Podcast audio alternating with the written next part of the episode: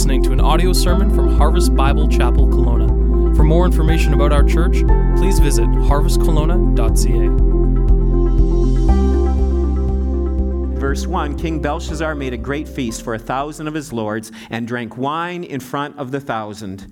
Belshazzar then, when he tasted the wine, commanded that the vessels of gold and silver that Nebuchadnezzar, his father, had taken out of the temple in Jerusalem be brought that the king and his lords, his wives, and his concubines might drink from them.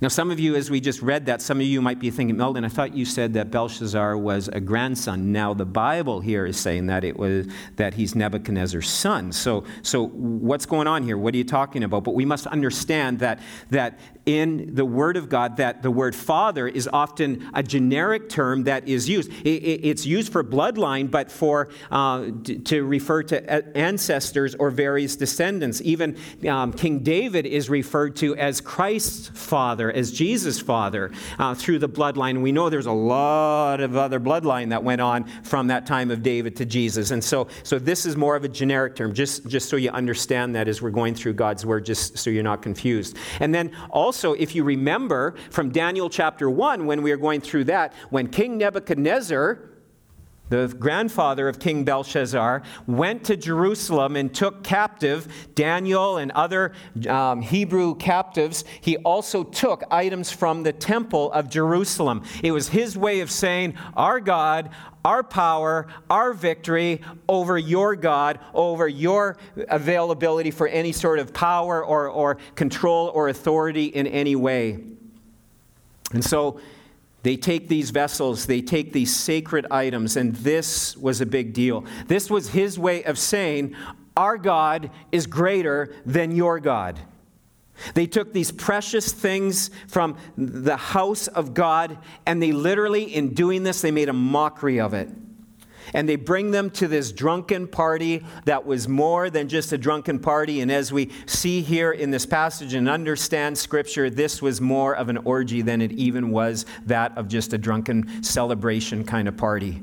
This was a way that, that the king and his people were spitting in the face of God. For the Jewish mind, the Jewish person reading this, they could not imagine a more blasphemous activity than what King Belshazzar was doing. What pride, what arrogance, no respect for God, not afraid of the armies that, that are besieging just outside his city, that are just waiting for him, and no respect for God. So let's keep going in verse 3. Then they brought in the golden vessels that had been taken out of the temple, the house of God in Jerusalem. And the king and his lords, his wives, his concubines drank from them. They drank wine and praised the gods of gold and silver, bronze, iron, wood, and stone. Now, you have to understand, this wasn't just some nice kind of royal state dinner. This was a party filled with all kinds of sin, wickedness, and immorality that was taking place. You see, in verse 1, when it says that the king drank wine in front of the thousand, that was a big deal. Because ancient kings would abstain when they would throw a party. They would abstain from drinking alcohol to order to, to maintain a certain order and authority and self-control over the people. And here we see Belshazzar, he is getting hammered. He is just indulging and allowing his wives and his concubines to I- engage in this as well. Something along like this that usually the wives or the concubines were not a part of this sort of activity, especially when it came to drinking and, and partying in this way. And so here, the enemy's on the outside, the party's taking place inside, and he's not even concerned. His city, his kingdom, it will never fall. After all, these walls are fortified, they are strong. No one, nothing could topple the mighty, the great Babylon. Massive walls. Some reports are that they were double walls around the city, up to 87 feet wide. They would be able to have chariot races on these walls.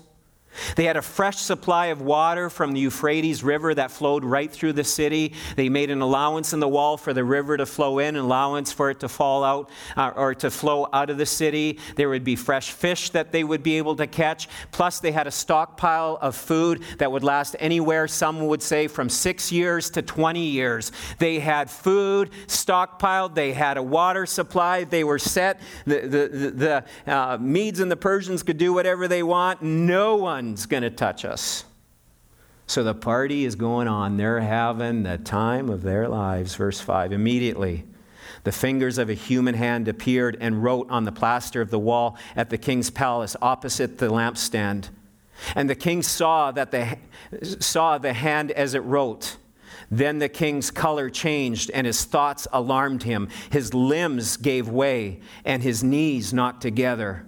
Now, I mean, that's some description of some fear. I mean, this guy is terrified what is seen here. The hand. A hand appears out of nowhere and it starts writing a message on the wall. It almost sounds like something out of perhaps a horror uh, film that, that may be shown today. All of a sudden, a hand appears and this writing starts to happen.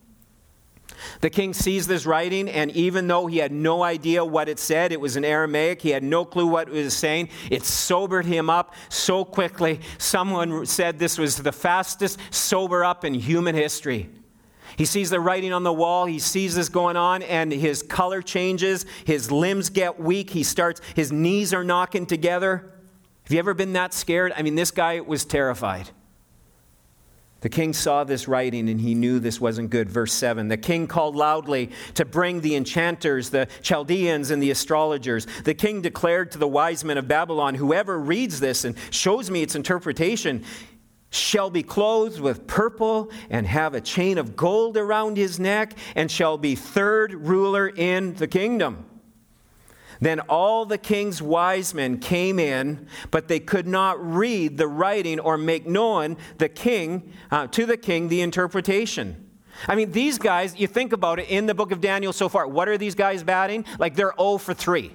I mean, they're not doing very good at this, are they? I mean, we, we, have this, they get called into the king's court to give an interpretation, and they bomb out. They're not able to do it. It's kind of like modern day weather people you know, meteorologists. I mean, you watch the news, you hear it, and, and, and you get this certain report, like, uh uh-uh, uh, that's not happening. And, and, and, you know, yesterday, for example, I was even talking to my neighbor, and they confirmed with me that it was supposed to be cloudy all day. And what was it yesterday? It was sunny. It was beautiful. It was an amazing spring day. Got my wife all spring fevered. We had to go to the greenery and, and, and, and, and buy you know, some, some plants and get that going. But I did find a nice, relaxing chair to drink coffee, uh, get updates on hockey games, and um, um, yeah, just patiently wait for my wife. I mean, w- the meteorologists were wrong then, and, and, and it, you know, it's just like the wise men here. I mean, here they are supposed to give an interpretation. They're like, uh, we don't know. No clue.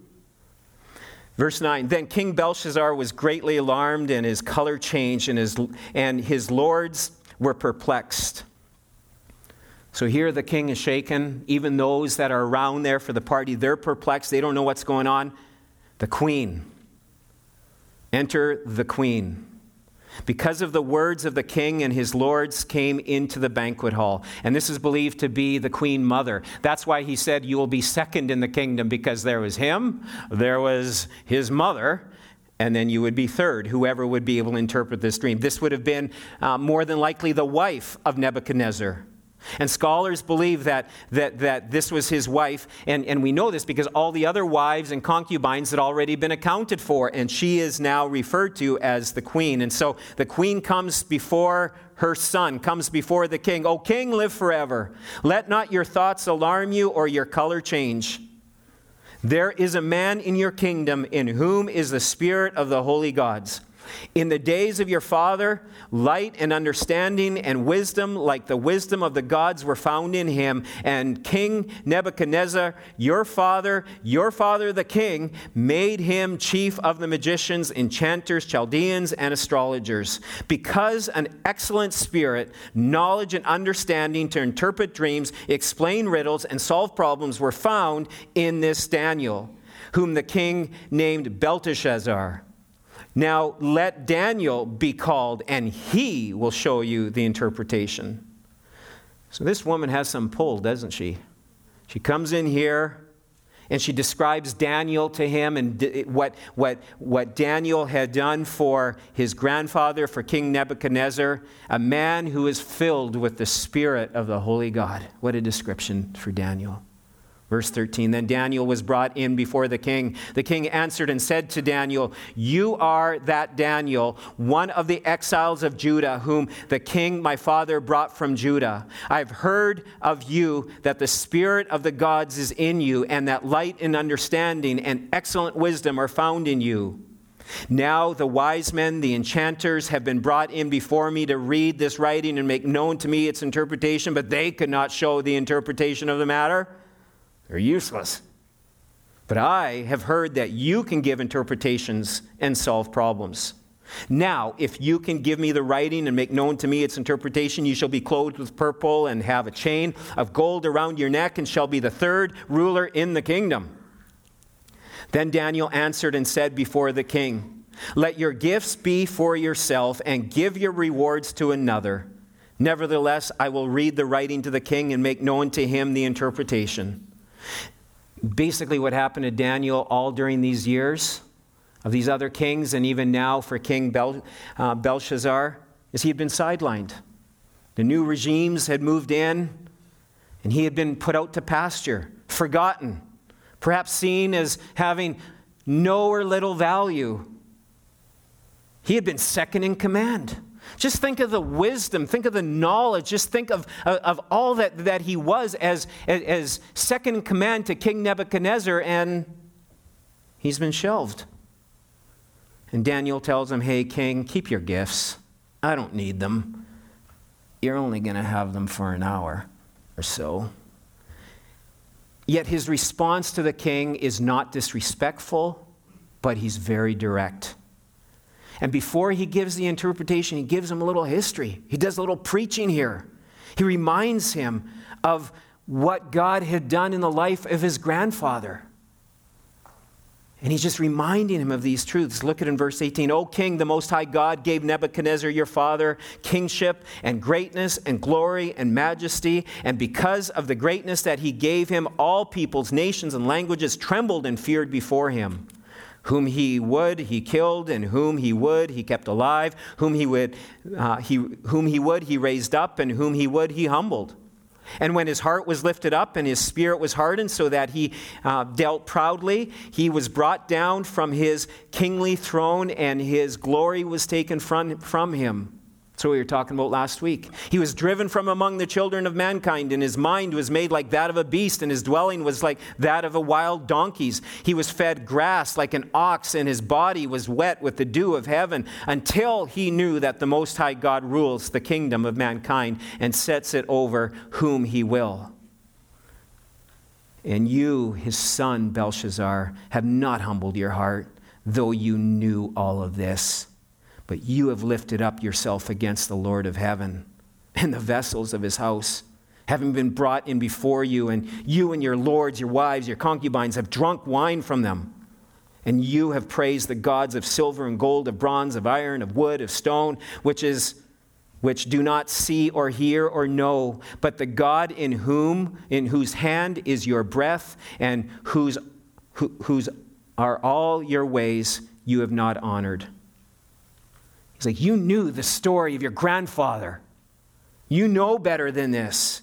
You heard how it was God who allowed him to rise up as a great king, but when he came so, became so proud and arrogant after God's continuous warnings in his life, it was God who humbled him and made him like a, made him like a cow eating grass on all fours, and that happened for seven years.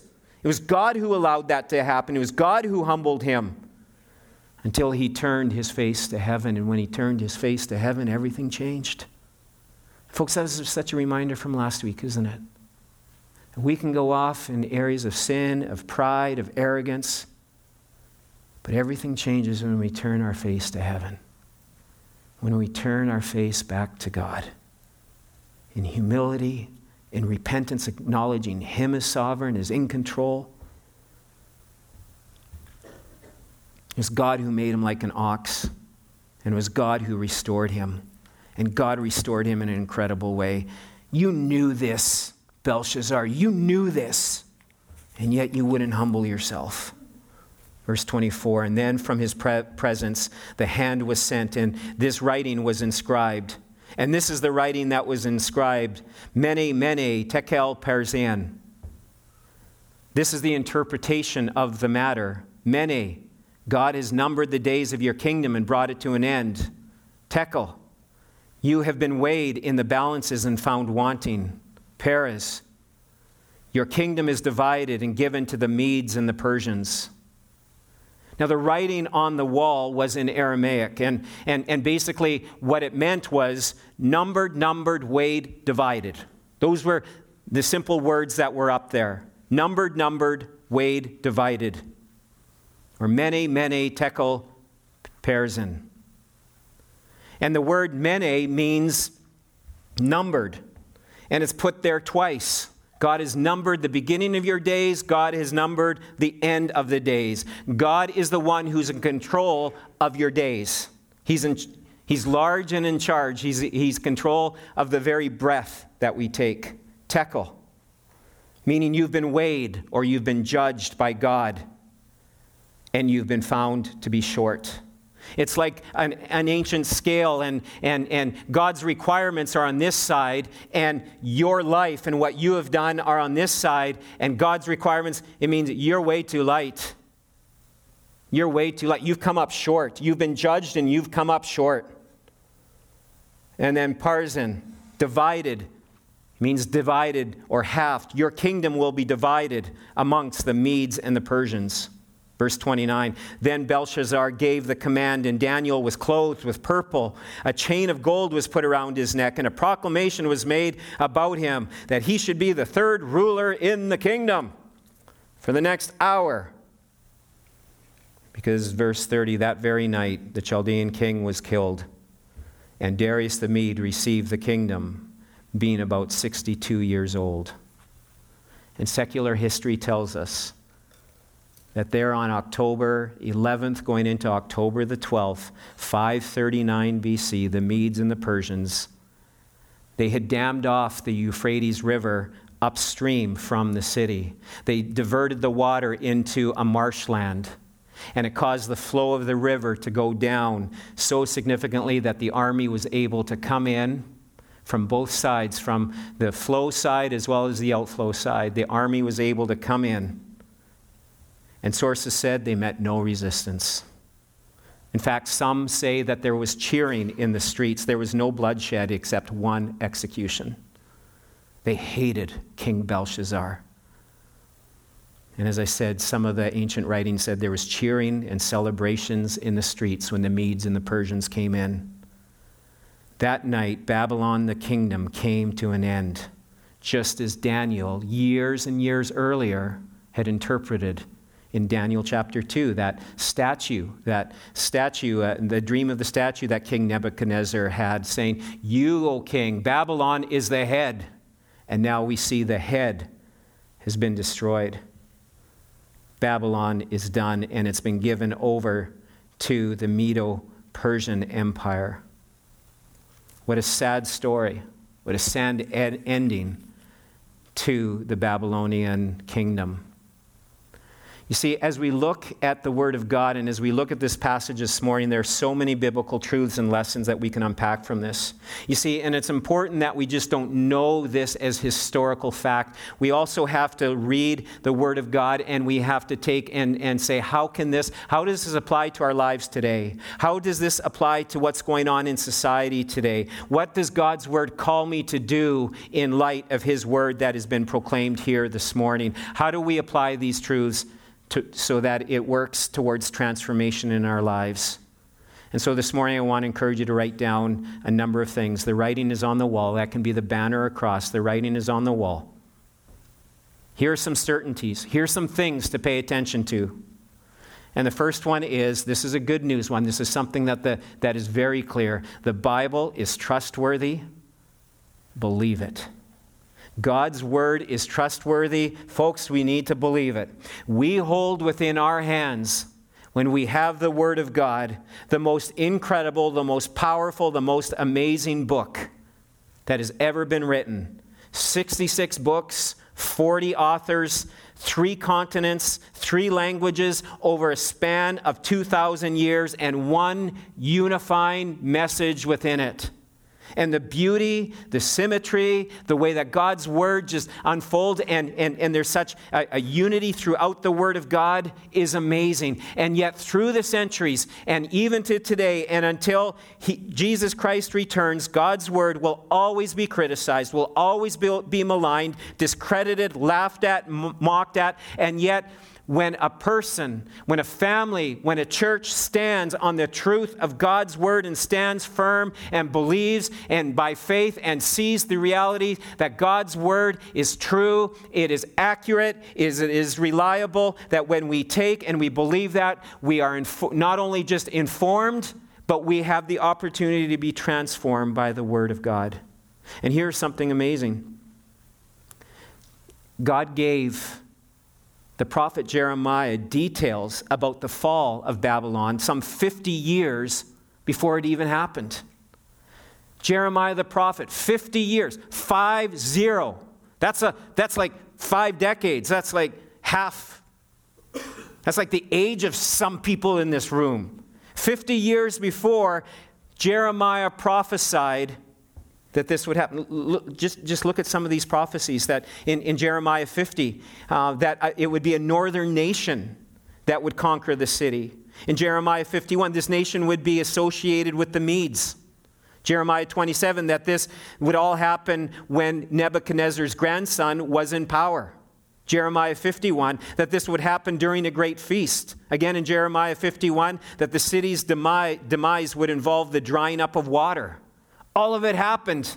Pinpoint accuracy. And that's God's word. Here, what is written what? God is large and in charge. He's sovereign. He's in control. And what was written 50 years earlier came to be just as God said it would. And yet it's amazing over the centuries, even today, how liberal scholars, they've been trying to doubt the historicity and the accuracy of God's word especially picking apart this book, the book of Daniel. They've had a field day with it, claiming that it's inaccurate, it's an inaccurate collection, and simply some stories to kind of get across a certain truth. About 100 years ago at this time, liberal scholars were tossing out the book of Daniel, saying it's not authoritative, it doesn't contain the truth of God's word, it's inaccurate because there was no mention of King Belshazzar in historical records or in artifacts. They couldn't find his name listed anywhere.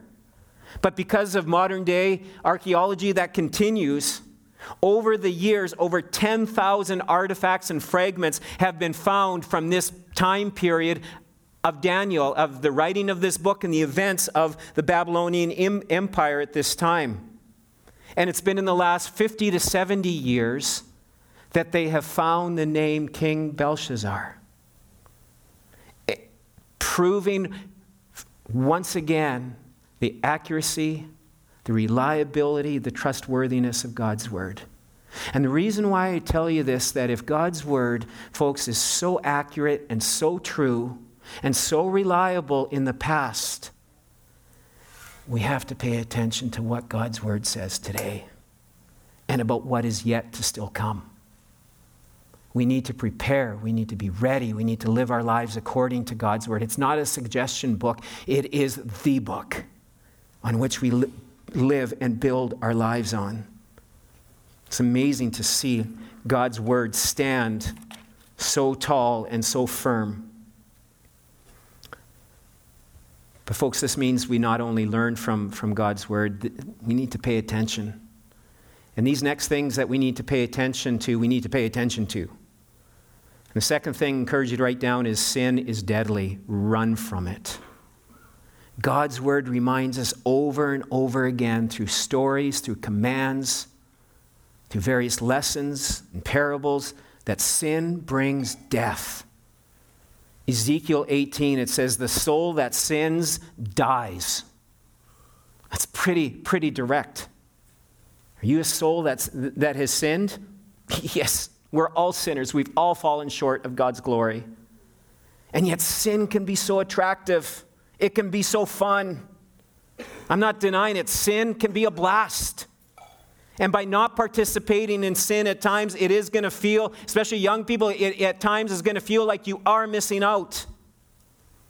The world is having fun, pursuing this and going after this and, and the parties and the celebrations, and it can seem like we're, we're missing out. There can be a lot of pleasure to sin, I won't lie. But sin bites.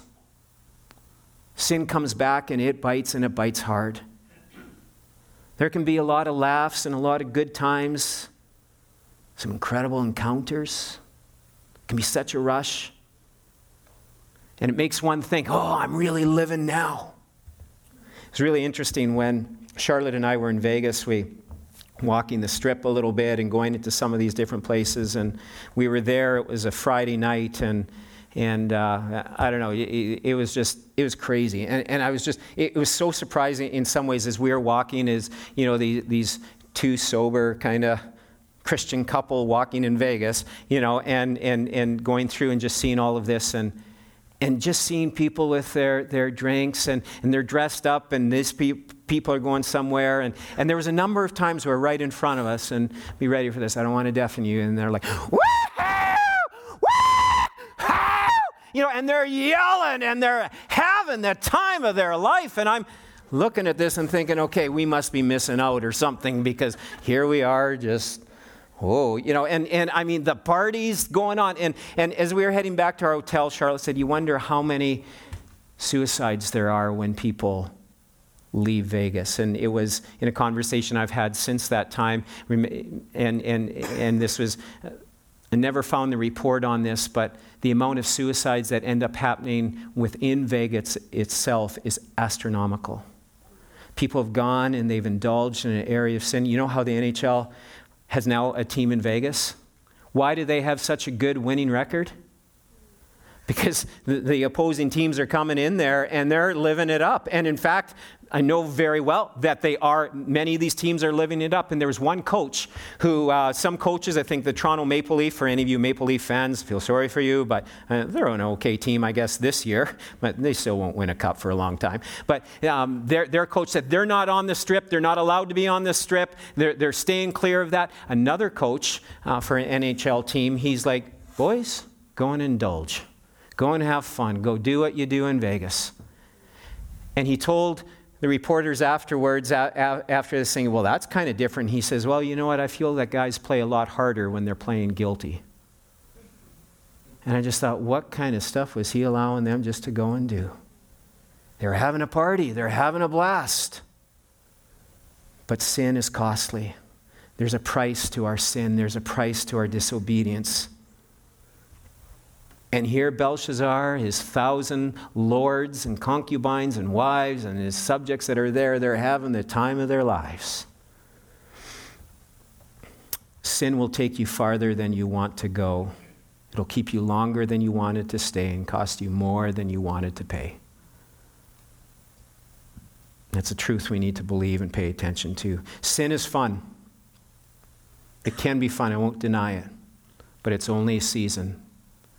And as Ezekiel 18, as God's word reminds us, the soul that sin die, the soul that sins dies. And in a moment, the king and all the partiers in this story were brought to their senses. And one day, all sinners will be brought to their senses. And for King Belshazzar, the results of his sin, of his immorality, would be deadly. Sin is deadly, folks. Run from it. Don't make an allowance for it. Don't justify it in your lives. Holy Spirit convicting you, God's word reminding you, a brother or sister pointing something out to you, run from it. Whether it's an addiction, whether it's anger, whether it's fear, those are all areas that, of control that the enemy loves to get into, areas of pride, run from it. Thirdly, the past repeats. Learn from it. As George Santayana, who said, Those who do not learn from history are doomed to repeat it. And, folks, this is so true. Oh, may we, as we study the Word of God and as we study history and as we study the lives of others, as we walk with others, may we see so much, and it's so true, that, that if we do not learn from the history of others, if we don't learn from the history of God's Word, we're doomed to repeat it. And we see something so sobering that took place here for the life of King Belshazzar. In Daniel, in verse 22, Daniel tells the king after he's walked them through all of this and he reminds him, uh, him of the history of his grandfather and everything that happened to his grandfather and how God humbled him. And now he says, and now he's humbling you. And he says, and, and now his son Belshazzar, you have not humbled your heart, though you knew all of this. He's preaching it, he's giving it to him. You have not lifted yourself up against the Lord of heaven. You wanted to pursue, you thought better, you were smarter, faster, stronger. I'm going to do my own thing. I think of when I was a teenager and we would spend our summers and, and uh, spring and fall on, uh, on a grain farm in Saskatchewan. One spring I was out on the farm with my dad and all of a sudden a neighbor came driving into, the, into our yard so fast. And with that, we were also noticing the smell of smoke in the air. And here he had been burning on a field right behind us and, and some of the straw from the previous harvest. And, and here the winds came up and, and they whipped up and they were coming towards our house. And he came driving onto our property and, and said, Harold, I need help. There's a fire. And, and, and he says, Can your son jump in the truck with me? And, and so I ran and I got what farmers use to put out fires on the prairies, grabbed a grain shovel. This is one of the best tools to be able to fight a fire. And they're accessible on a grain farm. And so I went, I got, jumped into this truck and we went driving out. And my dad went and got a tractor with a cultivator on it to start building a firewall to keep our farmyard from burning. And I'm out there and I'm fighting the fire and I'm putting dirt on it and I'm doing whatever I'm doing. And I look over and I see our neighbor I see th- this older farmer. He's fighting the fire too with a grain shovel, shovel, but he's on all fours. He's on the ground and, and he's fighting it from his knees. And I'm like, why isn't this guy standing up? What's the problem? And when we finally got the fire out, found out he's missing his leg from right, right above his knee. And so he was telling us afterwards, and he was very thankful that we were able to get the fire out and get it all under control. And and, and he told us what happened the fall before. He was, he was uh, out baling some straw, and there was a big clump of straw that wasn't uh, uh, feeding into the baler quite right. And so he got off, in, uh, off the tractor. He kept the power takeoff on, and, and so the baler was still running. He went and he was just going to kick the straw into the baler. Well, you know how he lost his leg. The baler grabbed that thing, and I guess he was just holding on to, dear life to something while his son finally came to his aid, and they ended up having to amputate his, his, his leg. He said, Oh, what a costly, what a dumb accident, what a dumb mistake. It was about seven or eight years later, we read in the Weyburn Review newspaper that his son, in his early 20s, had done exactly the same thing, except he ended up going right through the baler and passed away.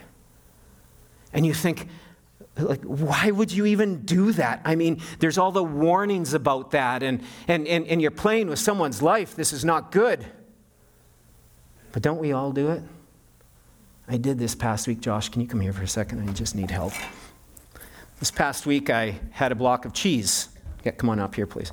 Um, I had a block of cheese and um, wanted a piece of cheese, and I was too lazy to get a. Um, cutting board. If you can just hold that, please. You're my, my counter. Yeah, be careful. And, um, and, and, so, anyways, I, am kind of like, well, I know I'm smart enough because I learned from my parents and from my wife that I should use a cutting board, but I'm like, ah, I don't want to get a cutting board. I'm just, this is a big block of cheese. I'm just going to cut some off the top. So I go to the knife block, and there's just one knife. All the rest are in the dishwasher. You didn't get washed. And so I'm like, I'll grab this thing. So just hold it, pretend you're the counter. So, so up a little higher so people can see. So, anyways, I'm coming along, and I go like this, and I'm like, like, uh, come on, how hard can this be? As Josh is being a little, yeah, be, be a little, yeah. Anyways, uh, so I go cutting like this, and I, am thinking, okay, and this is a hard piece of cheese relatively. It's a little soft now, but anyway, I go like this, and the knife slips, and I, I cut myself on my hand. I'm like, oh, and I look at the skin like, oh, not too bad. You know, I'm like, oh, that was so silly. Why did I do that? And so what do I do again? I'm like, oh, I'll, I'll just do this one. So just hold it there. So I go to do it again, and, and right away, I cut it a second time. And like, really? Like, I, am that bad at cutting this? Like, this is, thank you very much, but just good example. You can have some cheese afterwards. Uh, and, and anyways, you do this and and i just started laughing and just think like how silly of me to do something that i know that is going to get me kind of you know going to cause me trouble. And and when i confessed to my wife she says why is your hand all cut up? And i told her and she rolls her eyes and are just like you know i thought we taught you better you know and and, and she feels bad as a failure as a wife because i can't do that quite you know. Anyways folks i'm not just talking about cheese and balers here though. I'm talking about other serious areas in our lives that god's word warns us about not just little safety procedures, but about issues of life and death. We have warnings in God's Word about sexual immorality. And we know how sexual immorality is running rampant in our society. We see how, how, how, it has affected people, marriages, families. There have been families that you know, perhaps even your own, that has been affected, even perhaps even ruined from sexual immorality. And what is sexual immorality? I want to tell you what sexual immorality is. It's any sort of sexual activity or thoughts outside a committed marriage between a man and a woman. Anything outside of that is sexual immorality. That's what God's word tells us. Anything else, and, and, and yet we know this in the word of God, but we think we're special or God will understand or I've got just passions that are so much and so strong and you know, and, and, and, and God understands where we're at. And, and before God, we feel okay about this and it's not a big deal. And, and yet it is a big deal because God's word warns us about it. Men and even women, we hear about pornography, how use of pornography remaps re, re the mind and affects our ability to relate to others. At our Free Indeed conference, Robbie even just gave us some stunning statistics and different things about involvement in that. And how, even for young men now, are having a difficult time relating to others and especially to women in a proper way because of the mastery and the remapping of the mind that has happened through pornography. We read that, we know that, and yet we think, I'm the exception, I can get away with it. God will understand, God will forgive, and we don't learn. And it ends up biting in the end. Or we isolate ourselves from community knowing that God's word pushes us towards community, towards not just showing up on a Sunday, but towards authentic biblical community where iron is sharpening iron, where we're walking with one another, where and, and yet we come up with all kinds of reasons and excuses like work or hockey or skiing or I just love my sleep or or it's not really that important. We wouldn't think oftentimes of missing our kids' practices or lessons or games or anything like that. But when it comes to the spiritual instruction of the Word of God in community with brothers and sisters in Christ, so many people over the years have departed from the faith after departing from the community of faith. And many of us know stories and can tell stories of people like that, and yet we don't learn and we think we're special and we can do it. Or we read God's word when it comes to money where God's word tells us you can't serve God and money, you can't serve two masters, and we think, you know what, I'm, I'm going to try to prove that one wrong. Ah, wrong, you can't, unable to. Either you're going to serve God or you're going to serve money. Either you're going to love God or you're going to love money. You can't serve two, two masters. We become obsessed with bigger barns and upgrades. A heart and a love for God will get replaced by lesser things It happens over and over again. King Belshazzar had a lifetime to learn from the past. He had Daniel, he had godly, a godly man like Daniel in his kingdom, just a stone's throw away, and he didn't learn. And folks, we have to remember that the past repeats itself. We need to learn from it. Oh, may we be people who learn from the past. One of the best ways we can do that is through group time by being in a group together with other believers, sharpening one another, not just learning the Word of God, but applying the Word of God, sharing where we're at, sharing our struggles, getting real with one another. That takes time, it takes commitment, but pushing towards authenticity. It's so important we have that. Another thing, God wants to use you. Writing is on the wall. Here's something clear. God wants to use you, accept you, no matter how old you are. Look at Daniel. He was a teenager in Daniel chapter 1 when he was taken from his homeland. God used him as a teenager, as a young man. He used him as a middle aged man, and he used him as an old man. And we just see how faithful he was to God. And God wants to use you no matter your age, no matter your past, your experience, and even in your older age. God wants to use you. And God will bring in the right time, the right opportunity, opportunities for you to be able to be used by God. We need to be ready for that. God wants to use you, accept it. And fifthly, the last one, and this is something very serious judgment is coming. Prepare for it. Ping, uh, King Bel, Belshazzar challenged the Most High God and he lost. He crossed the line and the party was over and the kingdom fell. And that became that date in October, 539 BC, was the day that Babylon fell. The day of reckoning came for him, and God's word reminds us, write down Revelation 18. Go home and read that. Babylon was destroyed once, it will be destroyed again. And, and, Revelation 18 is very clear. He even uses the word Babylon once again because Babylon in Scripture and in the book of Revelation is used to represent the non Christian society around us, the wicked and the evil of the world system that is going on around us, the, the, the system that stands up to the, to, to the ways of God and to the Word of God. And in Daniel 5, what we see here is a preview of Revelation 18 of what is yet to come. Prepare for it. Judgment is coming.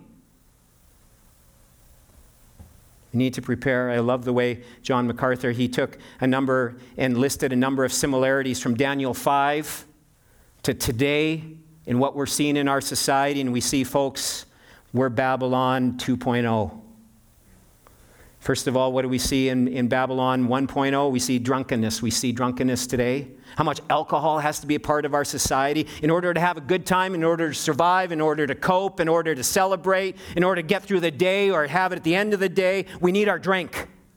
I'm not saying alcohol is wrong to be able to consume it. It's wrong the dependency we've put upon it, the way that we value it, the way that we can be controlled by it.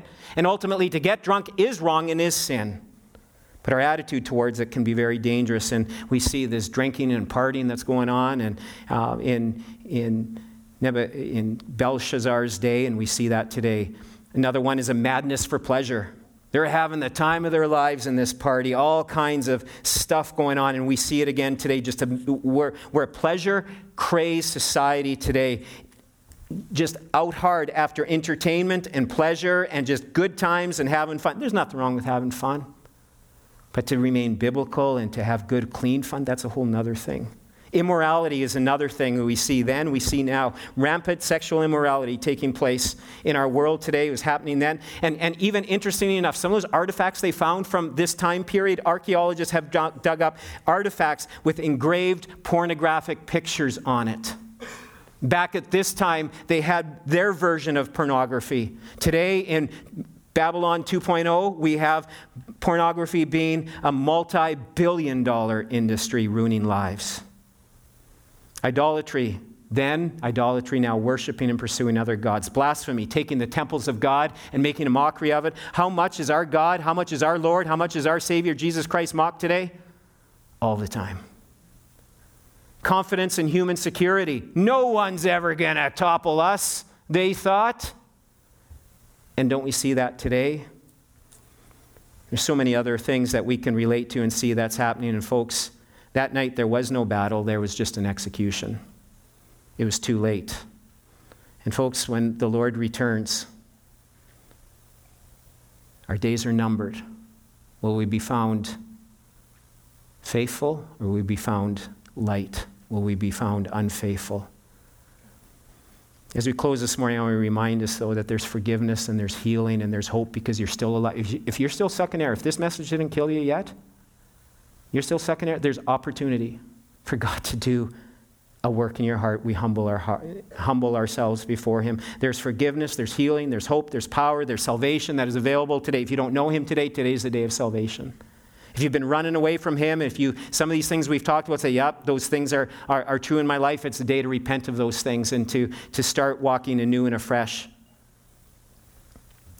This is cool. And I'm going to close with this.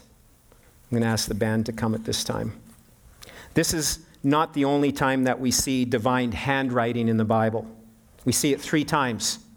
We see it in the book of Exodus, the finger of God writing the law of God for Moses, for the people. Here in Daniel 5, we see the finger writing once again of judgment. In John 8 is the best handwriting you could ever imagine. In John chapter 8, we have Jesus before the religious leaders and a woman, an adulterous, sinful woman deserving death. And they want to stone her. And the law of God would state that they would be perfectly fine to do so because she was caught in adultery, a sinful, fallen human being. Her accusers wanted her dead. She went against the law of God. The judgment of the law fell upon her. But what did Jesus do? Jesus extended, he was writing in the sand. We don't know what he wrote in the sand, but he silenced the critics. And folks, there is grace, there is forgiveness, and there is mercy. Romans 3:23 tells us for all have sinned and fall short of the glory of God. We've been numbered. We've been weighed, and in our sins we are found wanting, we are found light. But with God, through his Son Jesus Christ, even though we've been weighed and measured and we're found lacking, we can't stand before God on our own. But the good news is, is that Jesus left the glory of heaven, came down to this earth, and was crucified for our sin. He became sin so we could become his, have his righteousness, so we could have a relationship with him. And when we run to Christ in repentance, God looks upon us. We're not found lacking anymore. We're found filled to the brim with his grace and his mercy and his goodness. Nothing that we can do except run to him and receive his grace and mercy. May we do that and may God give us the strength to live out these truths that we've heard today. Let's stand together as we worship and sing this song of worship and celebration of what Christ has done for us.